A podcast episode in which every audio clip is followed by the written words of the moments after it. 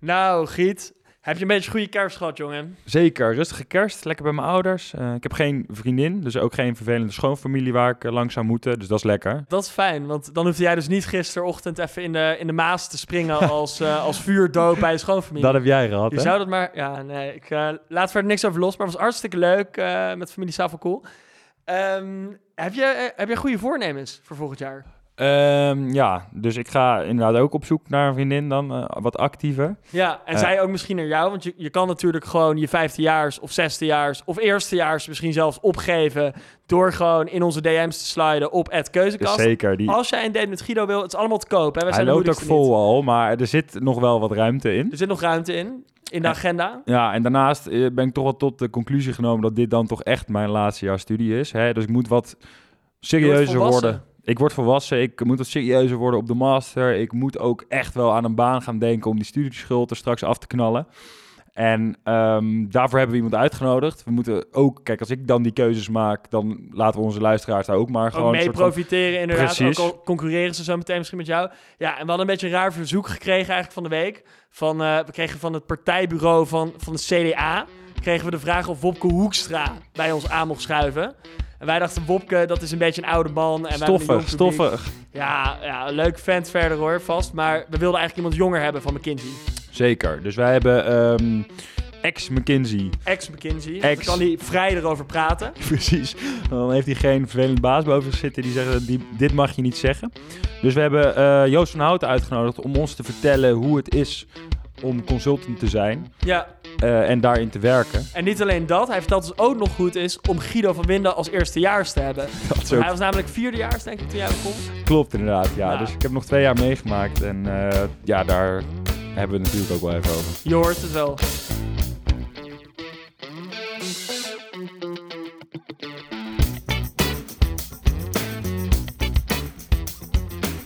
Joost, welkom. Leuk dat je er bent. Dank Guido. Hoe is het ermee? Ja, goed. Ik heb eh, met deze beste meneer in huis gewoond. Eén jaar eigenlijk maar. Twee jaar. twee jaar. En ehm, hij kon altijd heel goed met jongerejaars eh omgaan op het gebied van eh, wat, wat wil je nou eigenlijk? Wat voor keuze wil je nou eigenlijk maken? Dus ik dacht, dan is het misschien wel goed om dat voor de rest van Nederland ook maar even te doen. Dus dit is niet alleen een verhaal over McKinsey of over startups, maar het is ook een beetje een inkijkje in het, het mentorschap van Guido van Winden. Misschien wel, misschien wel. Waar is het precies misgegaan bij die gast? Daar ben ik dus verantwoordelijk voor. ja, mede verantwoordelijk voor. Eigenlijk wel. Maar zonder dolle, eh, Joost. ehm, jij hebt uh, na je master innovatie management aan de RSM in Rotterdam. Ben jij eh, gaan werken ehm, en ben je uiteindelijk bij McKinsey eh, terechtgekomen. Ehm, was dat al langer jouw doel? Ik was eh, eigenlijk net voor mijn master heb ik een bestuursjaar gedaan eh, bij het RSC. En toen hebben we, omdat we dat jaar het RSC 100 jaar bestond, samengewerkt met een groep oud-leden, waaronder ook een aantal van eh, McKinsey. En die hebben ons ook gespoord in na te denken van hoe kan je ervoor zorgen dat zo'n vereniging nog 100 jaar blijft bestaan. En wat voor keuzes moet je daarvoor maken. En ik vond het heel interessant om te zien hoe zij zo'n ja, best wel probleem dat heel erg ver van hun misschien afstand, ook al waren ze natuurlijk oud-leden, eh, op een hele gestructure- gestructureerde manier konden aanpakken. En ik dacht nou, als je zo'n vaag probleem kan aanpakken en daar een mooie antwoord uit kan eh, vinden, ja, dan kan je een heleboel verschillende problemen oplossen. En dat sprak mij heel erg aan. Dus daarom dacht ik van, nou, weet je, ik wil daar meer over weten. En toen ben ik ook gedurende mijn master een aantal business courses gaan doen en met meer mensen gaan praten eh, die bij eh, consultants werkten. Om eh, verder te gaan verdiepen in hoe die wereld nou werkte en wat je dan zou doen als je daar werkt. Ehm, maar ik ben dat wel zelf daarna uit gaan zoeken. Verder gaan verdiepen van hoe, hoe werkt dit nou. En, Ja. En neem ons even mee door dat proces. Want ik denk dat heel veel mensen geen flauw idee hebben. Die denken misschien McKinsey klinkt vet en Bob Koekstra die heeft er gewerkt. Maar waar begin ik zelf nou eigenlijk? Ja, business course is best wel een Nederlands principe. Dus dat gebeurt volgens mij nergens anders in de wereld. Maar een business course is in principe een soort inkijkje in de wereld van consultancy. Dus overdag ben je dan, het is vaak meerdere dagen, eh, of in Amsterdam of eh, soms word je zelfs ergens naartoe meegenomen. Dus ik heb één business course gedaan in Barcelona eentje, en twee in Amsterdam. En dan ben je meestal twee, drie dagen bezig. En overdag werk je aan een project, eh, alsof het een echt consulting project is. Met een fictief probleem, maar dat had echt kunnen zijn. Eh, in verschillende groepjes, eh, alsof het een groot consultancy project is. En s'avonds uh, heb je de tijd om uh, verschillende mensen die daar werken te leren kennen. Er wordt vaak uh, een paar biertjes gedronken, er zijn leuke diners, Ja. een feestje en dat soort dingen. Maar is dat de sollicitatie dan al begonnen? Soort nee, van? helemaal niet. Nee, dus ja, je doet wel een soort, je moet wel een applicatie doen en En het is best competitief ook, toch? Want Ja, sommige van die business courses dus- melden zich 500 mensen aan en ja, dan komen er er eh, volgens mij maar 20. 20 plekken of zoiets. Ehm, je moet wel, ja, het is wel een soort eerste ronde interview eh, Ja. qua hoe je dat kan vergelijken. Ehm, maar het is niet dat je daar de hele dag in de gaten wordt gehouden van hoe eh, is hij of zij dit probleem wel aan het oplossen. En er is dus ook wel ruimte voor een beetje lol. Want ik heb er zelf één in Londen gehad en eentje digitaal helaas. En- En die laatste was ja, net iets minder spannend. Maar ehm, Zeg je dat lief, Simon? ja, ja, in Engeland eh, zit je dan gewoon op een, op een vet mooie locatie. En zoals je zegt, je gaat er ook wel biertjes drinken en je hebt er een mooi diner. Ja. Je bent er met een leuke groep jonge mensen, 24, 25 man. En iedereen wil er ook wel een beetje een feestje van maken, zeg maar. Eh, ook als je dan een beetje brak de dag daarna bij een, eh, een case zit.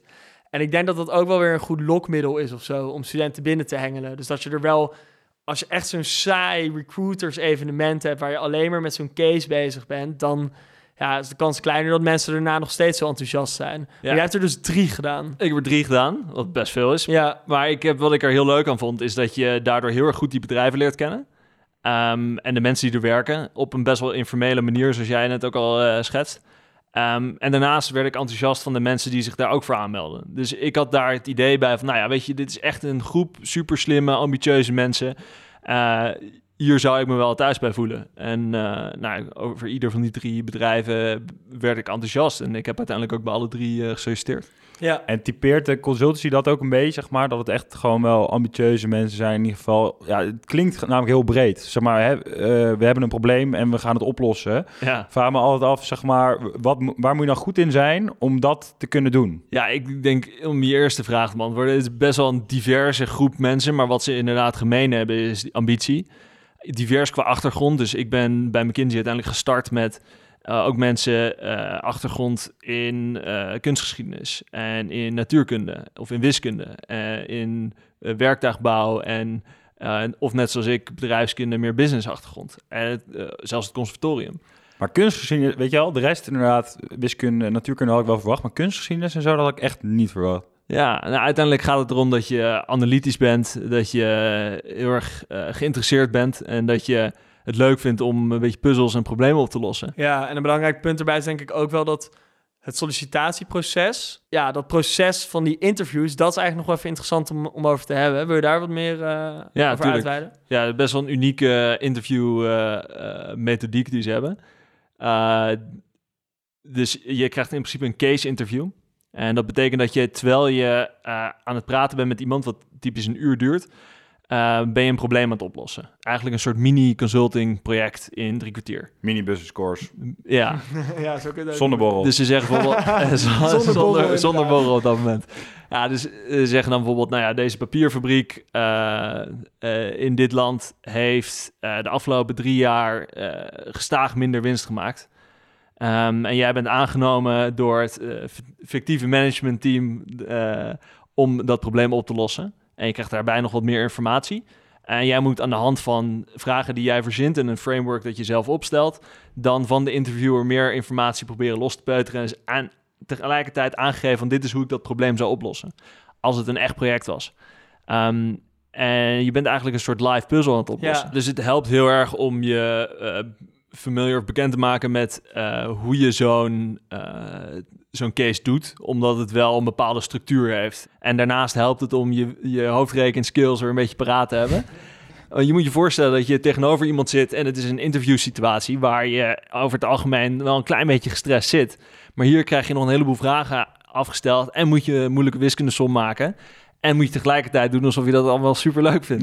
Ja. precies. Ehm, Dus dus een beetje blijven lachen ook. Precies. En dus dan helpt het wel om dat een paar keer te gedaan te hebben. Maar uiteindelijk zit je daar en dan krijg je een case die je natuurlijk nooit had verwacht en waar je niks over weet. En dan gaat het er gewoon over dat je. ja, Over de pingpongballen in het vliegtuig, dat is het standaard voorbeeld, hoor ik altijd. Ja, dat gebeurt eigenlijk niet. Dat is meer een soort. eh, eh, Market sizing. ja, of zelfs een brain teaser. En dat soort brain teasers worden eigenlijk nooit gesteld. Maar market sizing vraag wel hoor. Ja. Dan vragen ze bijvoorbeeld van. eh, Hoeveel fietsen worden er per jaar in Nederland verkocht? bijvoorbeeld dat ze Ja. kunnen. Ja. En dan moet je, gaat het niet zozeer omdat je het goed hebt. Dus dan moet je niet even gaan twijfelen en dan eh 20 miljoen zeggen. Maar je moet het laten zien dat je dat gestructureerd De kan- stappen kan- ja, precies. Maar dat is wel een grappig proces. En toen, jij, jij, hoeveel had jij er geoefend? Weet je dat nog? Ja, ik denk zoiets 20, 30. Ja, met vrienden dan gewoon. Ja, ik heb vooral met mijn broer een aantal eh, gedaan. Hij was toen eh, tegelijkertijd aan het solliciteren voor eh, private equity. En daar hebben ze een vergelijkbare opzet.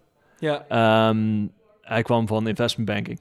En eh, dus die, ja, die had ik het geluk mee dat die timing ongeveer gelijk was. En dat wij veel samen konden oefenen. ja, ja dat is wel top. Ja. Maar, eh, en waar, waarmee heb jij eigenlijk nooit banking of private equity of zo overwogen? Of heb je dat wel overwogen, maar niet gedaan? Eh, nee, niet overwogen. Ik, ja, dat was toch wel meer gefocust op eh één onderwerp. Ik denk private equity, dat dat niet per se iets is waar je meteen vanuit je studie in terechtkomt. Eerder dan investment banking en dan daarna private equity. En ik kende de verhalen van mijn broer wel. Eh, niks ten nadele van investment banking. Er zijn ook een heleboel mensen die ik ken die het hartstikke leuk vinden. Maar dat was toch iets minder eh, direct met een klant aan het werken. En dat trok me juist wel van eh, consulting is dat je samen met ook hele slimme mensen bij die verschillende bedrijven waar je aan het helpen was op een moeilijke probleem op te lossen. Ehm, ja, een project was dan, nou ja, er was niet echt een typisch project, maar tussen de twee en drie maanden met een teamje van vijf of zo, of vier. En eh, in mijn eerste jaar heb ik denk ik eh, vier of vijf verschillende eh, projecten gedaan.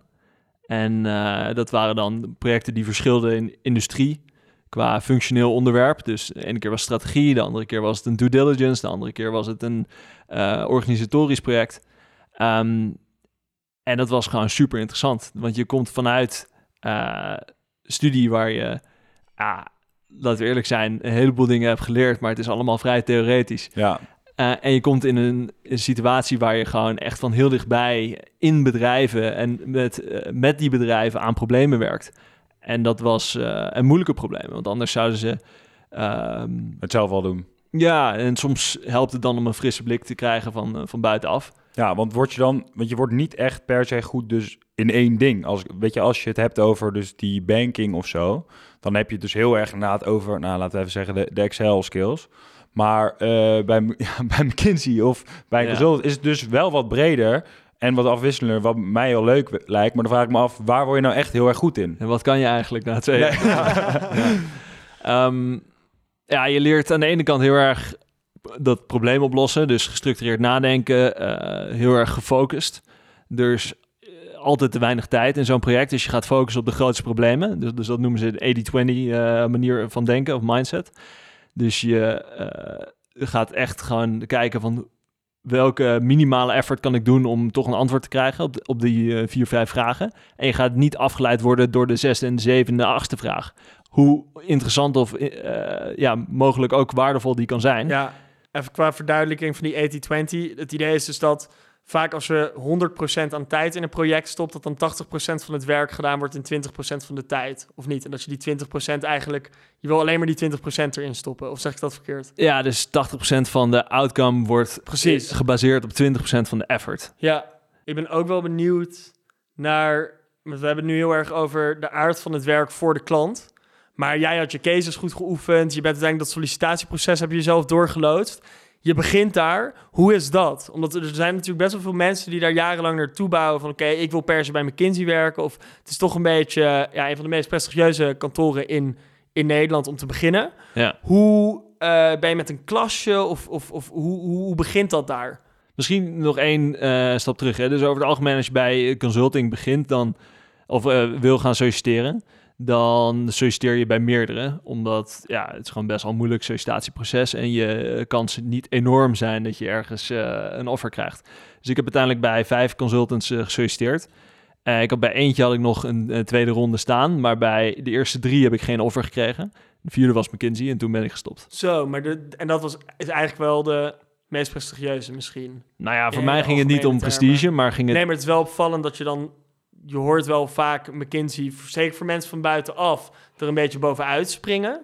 Of in elk geval, dat, of is dat voor jou totaal nieuw? Ja, ik denk het niet. Eh, Dus het is niet nieuw, maar ik denk dat de, bijvoorbeeld de drie grootste consultants qua werk en qua sfeer Ja. eh, heel erg vergelijkbaar zijn. Heel erg vergelijkbaar, ja. Oké, dat is eigenlijk Bain, BCG en McKinsey is Ja. dat dan. En, dat, Ja. en daarna heb je ook nog een heleboel interessante consultants. En die doen ook heel erg interessant werk. Alleen het werk wordt net iets anders. Dus in plaats van dat je voor de grootste multinationals werkt, werk je voor de iets, eh, iets kleinere bedrijven. En dat doet ook verder niks af aan het werk. Dus ik, voor mij was het daarom ook een van die vijf was hartstikke goed geweest. Ehm, en het werd uiteindelijk eh, werd het McKinsey. Heb je die vijfde ronde nog wel gedaan of niet? Of dit vijfde bedrijf nog wel gedaan nadat je je offer had? Nee, die heb ik toen gezegd dat ik niet meer voor die Toen tweede was je wel klaar mee na vier van die... eh, Ja, want wat je ook moet weten is, je moet jezelf wel even voorbereiden op best wel een lang sollicitatieproces. En dat komt puur omdat het die case interviews zijn en omdat consultants eigenlijk vier dagen in de week bij hun, hun cliënten zitten en daarom alleen op vrijdag kunnen solliciteren of interviewen. Dus, en het zijn bijna allemaal twee rondes eh, van interviews. Dus ik had vijf bedrijven, eh, keer twee. Er wordt al tien weken aan interviews die je moet doen.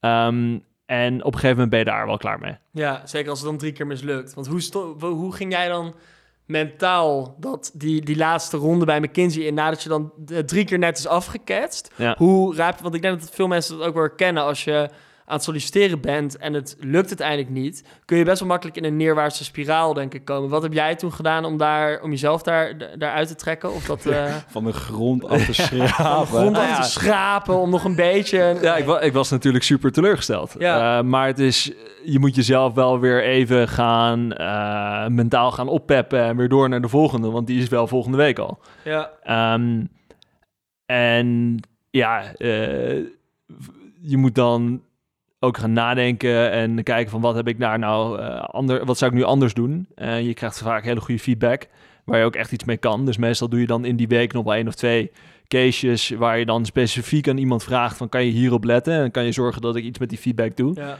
Ehm, en dan zit het denk ik ook wel in me dat ik eh, wil bewijzen dat ik daar iets van heb geleerd en dat ik daar ook dan beter ga doen. Ehm, maar het is absoluut, je moet jezelf wel weer even optillen van dat is best wel marathon. Ja. Jij hebt toen 2,5 jaar daar gewerkt, toch? iets En, minder. en ja. toen ben je iets anders gaan doen. Ja. En wat was dat precies? Eh, Waarom ben je gevlucht eigenlijk? Dat is, Toch in die weekend gaan hakken uiteindelijk. Nee. nou ja, McKinsey kan je, eh, had toen nog de optie om een eh, development leave te doen. Dus meestal ga je na twee jaar, eh dan had je toen dan de keuze of een MBA te gaan doen of een development leave. En als je dan terugkomt, dan word je associate en dan ga je eh, de volgende fase van het projectwerk in. dus je krijgt een soort van de kans om even weg te gaan, dus even wat anders doen en dan sowieso weer terug te keren eigenlijk. Ja. Dat, tenminste, dat mag. Die optie is er. Je mag terugkomen dan Ja. sowieso. Ja, de, de optie van development leave die is er ondertussen niet meer. Oh ja. Eh, er kwamen uiteindelijk toch minder mensen terug dan de bedoeling was. En daar waren ze niet blij mee. Nee, ja, uiteindelijk eh, de- willen ze het beste voor jou, maar willen ook graag dat je eh, iets, langer, iets langer blijft. eh over het algemeen, ja. Oké, en jij, hoe heb jij toen die development leave gekozen? Of hoe, eh, hoe Ja. is dat in gang gezet? Voor mij was de keuze eigenlijk wel nou, ingegeven door een paar dingen. Dus ten eerste had ik het idee dat ik net uit de studiebank kwam, 2,5 jaar daarvoor. Dus hoewel ik studeren super leuk vond, ehm, vooral mijn laatste mijn masterjaar dacht ik van, nou weet je, ik ben nu wel even oké en ik ga liever iets praktischers doen. Iets meer hands-on. En ik had gemerkt in die tweede helft van eh, mijn tijd bij McKinsey dat ik steeds meer de hands-on projecten echt, eh, ja, dat ik daar heel veel energie uit haalde. Dus ondernemende meer een beetje. Ja, dus eh, ik deed in die tweede helft vooral digital en tech projecten. Kan je daarvoor kiezen, soort van? Dat je aangeeft, dit vind ik vet. Ja, over het algemeen kan je steeds meer kijken van, nou, dit vind ik interessant. En ook begrijpen van wie doet dit soort werk. En zorgen Ja. dat je weet wanneer er Daar projecten... maat mee bent. Ja, eh, dat je weet wanneer die projecten eh, opkomen. En eh, je hebt daar best wel wat invloed over. Oké. En toen ik merkte van, nou, ik vind dat interessant, dacht ik van, misschien kan ik wel een development leave doen en combineren dat ik iets hands-on, meer ondernemends kan doen. En daarnaast ook mezelf iets meer richting tech ga ontwikkelen. Ehm, en er kwam toevallig een hele mooie kans met een, iemand die net weg was gegaan bij McKinsey. En die was bij een venture capital fonds eh, eh, gaan werken in Amsterdam. En zij hadden een aantal eh startups ehm, e-commerce startups. Ehm terwijl ze als fonds bezig waren meer op business-to-business softwareproducten te gaan focussen. Ze zeiden van, nou weet je, wil jij een van die e-commerce startups runnen? Eh, je, je mag er eigenlijk alles mee doen wat je wil. Eh, enige voorwaarde is dat het, Heb je hem verkocht? dat het binnen anderhalf jaar verkocht is. Ja. Maar Ja. heel even venture capital voor de luisteraar. Dat is dus ehm, eigenlijk soort durfinvesteerders die in start-ups geld stoppen en hopen dat er eentje helemaal opgeblazen wordt. En dat, dat zijn zeg maar de cash cows waarmee ze de rest van de projecten over moeten financieren. Of zeg ik het dan helemaal... Ja, klopt. Dus eh, ze investeren in hele vroege eh, beginnende bedrijven. Ja, beetje als keuskast, eh, Giet. Wij moeten misschien ook een... Koos, kun jij misschien even een... eh, hebben een venture capitalist partij, nodig. voor ons vinden? Angel investor. Ja. Maar, ehm, hoe, toen, oké, die, die plek kwam vrij en jij dacht, dit is vet, want ik kan gewoon, hoe oud was je toen? 26, 27? Eh 26, ja. Aan het hoofd van een bedrijf eh, staan. Ja, ik kon een bedrijf runnen van een paar miljoen omzet en eh, zes mensen. En ik dacht van, wauw, dit is super exciting. En daarnaast was het voordeel van, het was echt een afgesloten eh, termijn. Ehm, dus kon ik daarna weer terug naar, eh, naar McKinsey. En dat past eigenlijk allemaal wel goed. Maar dat is niet helemaal gelukt, dat eh, terug naar McKinsey. Nee, nee. Waarom niet? Eh, nou ja, na, na zeven, zes, zeven maanden had ik de kans om het bedrijf te verkopen. Het werd iets meer, was een turnaround. eh, dus het bedrijf ging eigenlijk niet zo heel goed op het moment dat ik daar eh, kwam. Dus het was een super spannende, maar wel hectische periode. Maar ik had daar wel voor het eerst dat ik echt hands-on zelf beslissingen nam. En dat voelde gewoon heel erg anders. Het voelde anders dan qua motivatie. Dus waar ik bij McKinsey altijd die projecten waanzinnig interessant vond, ehm, kon ik op vrijdag, als ik een biertje had gedronken met mijn team, dat ook wel achter me laten. Nu was er meer skin in the game of zo. En dit was, dit was, ja, dit was gewoon. Het be- be- bedrijf ging op een gegeven moment ook bijna eh, een kopje onder. Ja. En we, moesten alles aan doen om een beetje bij die eindstreep te komen om dit bedrijf nog te kunnen verkopen. Ehm, maar de- de- voor mij was dat wel eh, het eerste signaal van dit is echt spannend. En toen ik dat bedrijf eh, verkocht had, toen had ik daarom ook een moment van twijfel van, nou ga ik nu terug? Want ze zeiden bij mijn kind van, nou weet je, als je wil kan je maandag weer aan de slag. Volgende project staat- klaar. En eh, toen dacht ik, nou, dit voelt toch niet alsof ik dat nu moet doen. Dus toen heb ik eerst een maand eh, eh, ben ik naar de US gegaan om een product management course te doen aan Berkeley. Omdat ik dat heel interessant vond. Dus En dat was weer gefixt door McKinsey of heb je dat Nee, zelf dat heb ik zelf gefixt. Ja. En ik ben gaan programmeren. Een Python eh introductie course gedaan. Eh, en tegelijkertijd ben ik gaan nadenken van wat, wat wil ik nou, eh, wat wil ik nou nog meer doen? En eh, toen bedacht van, nou, weet je, ik ga zorgen dat ik mijn eh, eh, development leave nog iets kan eh, verlengen. Ehm, eh, en toen kwam ik eh, Slimmer AI tegen. Ja. Eh, het AI-bedrijf waar ik nu eh, een kleine start-up binnen run, eh, Sentinels. Ehm eh maak transactiemonitoring software voor betalingsinstellingen. Nou, hoe werkt Wat is dat in Jip en Janneke taal? Eh, Ja. Wat is eh, wat in je Jan? Nou, wat je net zei. bet- Transactiemonitoring software. Ja. Ehm, nou, Nou, we, support gewoon wij- op via betaling. nou, we, kijken, we proberen witwas, witwas eh, te detecteren eh, bij financiële instellingen. Eh, door naar de transacties te kijken en die te filteren met software. Maar ik vind het best wel bijzonder om te horen dat je dus na twee jaar eh, al als een soort springplank kan gebruiken om gewoon in één keer een miljoenenbedrijf te gaan runnen bij zo'n venture capital fund. Dat is best wel, dat is best wel bijzonder als je daar dan als 26-jarige staat. Is dat gebruikelijk of had je ook een beetje geluk? Ja, ik denk een beetje van allebei. Kijk, eh, ik denk dat wat sowieso voor mij eh, boven water staat, is dat McKinsey een ontzettend goede plek is om heel veel verschillende dingen te leren. En dat het eh, qua eh, opleidingsinstituut, om het zo maar even te noemen, denk ik weinig andere plekken heeft die dat zo goed doen. Dat komt omdat zij heel erg gericht zijn op persoonlijke ontwikkeling. En heel erg coachen op strengths. Heel veel feedback eh, geven. Feedback was daar iets wat elke zes weken, acht weken gebeurde. Ehm, en daardoor leer je in een hele korte tijd heel veel. Wat ze ook daarnaast goed doen, is dat ze heel goed weten eh, en zien wanneer jij een beetje aan het plateau bent qua learning curve. En dan zorgen ze dat ze jou nog iets moeilijkers te doen geven.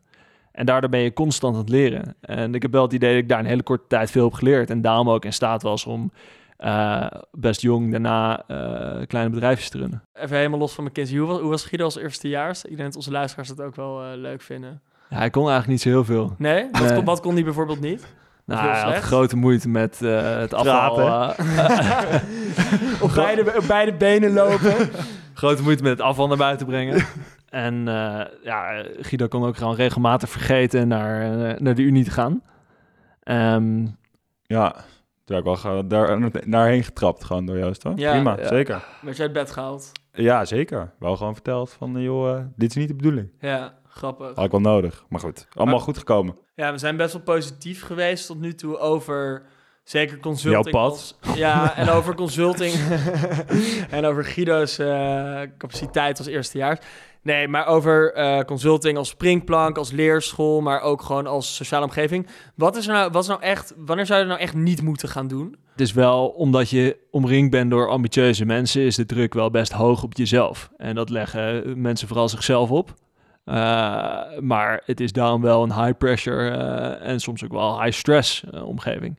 Dus je moet een beetje stressbestendig zijn of dat kunnen, kunnen kweken misschien, want misschien is niet... Ja, je wordt daar ook beter in, denk ik. En Ja. je relativeert het steeds meer ook van, eh, wat, weet je, als ik deze ene slide niet maak, dan overleeft eh, het bedrijf... het eh, bedrijf het ook. En eh, dus dat is iets. En misschien is het daarnaast, ja, wil je advies geven of wil je het zelf doen? En voor mij sloeg op een gegeven moment die balans om en dacht ik van, nou, ik vind het wel eigenlijk leuker om het, om het zelf te doen. eh, dan om er advies over te geven. En er zijn, ja, dat is denk ik persoonlijk en dat kan ook veranderen over tijd. Ja, en ik denk dat tegelijkertijd, ook al zeg je nu, ik vind het leuk om het zelf te doen, had jij niet per se een andere track bewandeld dan je nu had gedaan. Want als je het meteen zelf was gaan doen na de universiteit, dan had het weer anders kunnen lopen. Of, of zou je wel achteraf zeggen, ik had gewoon meteen zoiets... eh, Nee, ik had het achteraf niet anders gedaan. Ik, eh, ik heb heel veel geleerd daar en juist ook heel veel fouten gemaakt. En dat eh, heeft ervoor gezorgd dat ik nu dit soort eh, kansen heb en eh, leuke dingen aan doen ben. Ja, en die fout als je die eerder had gemaakt in zo'n... dat het je eigen bedrijf Had je is, dan ook ga je, veel al, ga je onder, een kopje onder. Ja, dat kan. Ja, zeker. En ik bedoel, ik maak nog steeds, ik maak nog steeds heel veel fouten. En dat is ook oké. oké. Ehm, maar ik denk dat je gewoon in een hele korte tijd zoveel leert. Dat is best uniek aan eh, consulting. Ik denk dat wij een overzicht hebben, Siem. Ja, we, we- vergeten alleen onze ru- rubriek, volgens mij. Oh ja, Als we daar nog over vergeten hebben. altijd onze rubriek. Maar ehm, ja, wij vragen aan onze gasten eigenlijk of ze nou consultant zijn, of topsporter, of muzikant, of weet ik veel wat. Of ze, ehm, ja, waar ze goed in zijn en waar ze uiteindelijk terecht zijn gekomen, meer te danken hebben aan zichzelf. Of ook wel heel erg aan toeval en geluk en dat het, het leven maar net zo gelopen is. Hoe zie jij dat bij, bij jezelf? Ja, ik, ik weet niet. Ik geloof niet zo heel erg in geluk. Ik denk dat je wel een beetje ervan nodig hebt. Maar ehm, ik denk dat die drie sollicitaties ervoor hebben gezorgd dat ik bij de vierde eh, eh, succesvol was. Ehm, Anders was je na de eerste al gekapt waarschijnlijk. Ja. Ehm, ja, hoe ik erin sta is dat ik eh, overal iets van probeer mee te nemen. Eh, dat ik heel erg ook plezier haal uit leren. En of dat nou goed of fout gaat. Ja, natuurlijk is het leuk als het goed gaat. Maar, eh, en daarmee mezelf de hele tijd ont- ontwikkel. Dankjewel Joost, Joost. Dankjewel. Was lachen. Ja, mooi jongens. Dankjewel. Helemaal goed. Giet, we moeten nog heel even wat belangrijks bespreken. Ja, zep niet weg. Zet absoluut niet weg. Eh, er zit namelijk een, eh, een baby in deze kamer. in een luier met een pijl en boog. Zeker. Eh, en die baby heet eh, Guido Cubido van Winden. Wat, wat gaan we doen, Giet? Hij komt vroeg dit jaar, inderdaad. Eh, het is net kerstmis geweest. En het is lockdown. Dat is geen gelukkige combinatie. Mensen hebben het koud. Zeker huidhonger hebben Mensen ze ook. hebben huidhonger, inderdaad. En wij gaan daarmee helpen. En hoe gaan we dat doen? Nou, heb jij een huisgenoot of een clubgenoot of een vriend of vriendin... waarbij je denkt, die kan wel even iemand gebruiken? Stuur ons dan gewoon een berichtje. We zullen jouw naam niet noemen, je wordt niet lastiggevallen. Maar wij gaan Alleen degene die je o- Degene opgeeft. die je opgeeft, die gaan wij even helpen. Eh, als Cupido eigenlijk. Zeker, hij Dus- komt vroeg dit jaar. Maar eh, dit wordt schitterend. We Hij gaan... komt precies op tijd, denk ik. Dus stuur ons een berichtje op keuzekast. Ga gewoon die DM in en eh, zorg dat de DM... En we komen met oplossingen, creatieve oplossingen rondom Hele daten, relatiestress, dat alles volgende week. Ja, en geen stomme Zoom date. Dus Stay tuned.